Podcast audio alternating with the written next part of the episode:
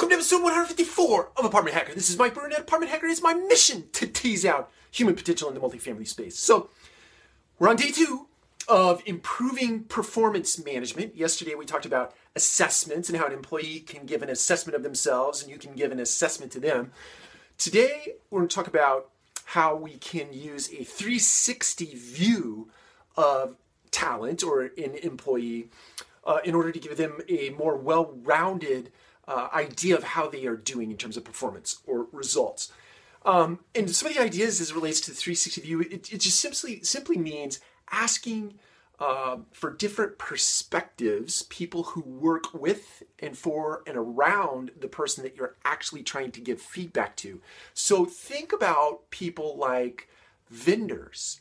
Uh, who deal with employees on a daily basis or the talent that works for you on a daily basis. Think about uh, uh, residents that's a likely choice, right?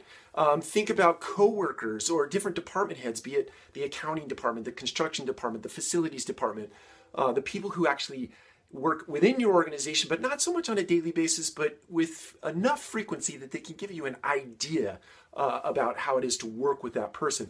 And then think about higher level executives. Again, the frequency isn't quite there, but still they have good perspective. Those individuals have really good guts, if you will, as it relates to human relations and people getting results in your organization. So, a 360 view, meaning get a lot of different feedback on an ongoing basis. Again, the frequency that you need to give people feedback is sort of gone from this, let's pretend like this is a year, to like, let's get it done right now, like every day, all the time.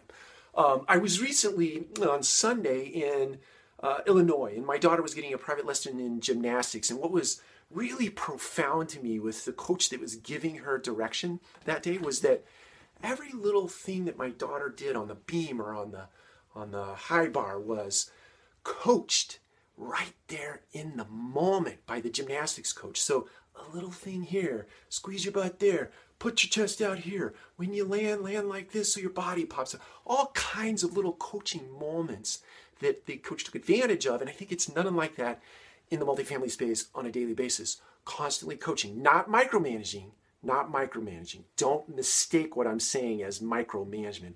It's just constantly tweaking a little bit here, a little bit there on an ongoing basis forever until the end of time under the premise of love and care and respect. Take care. We'll talk to you again tomorrow.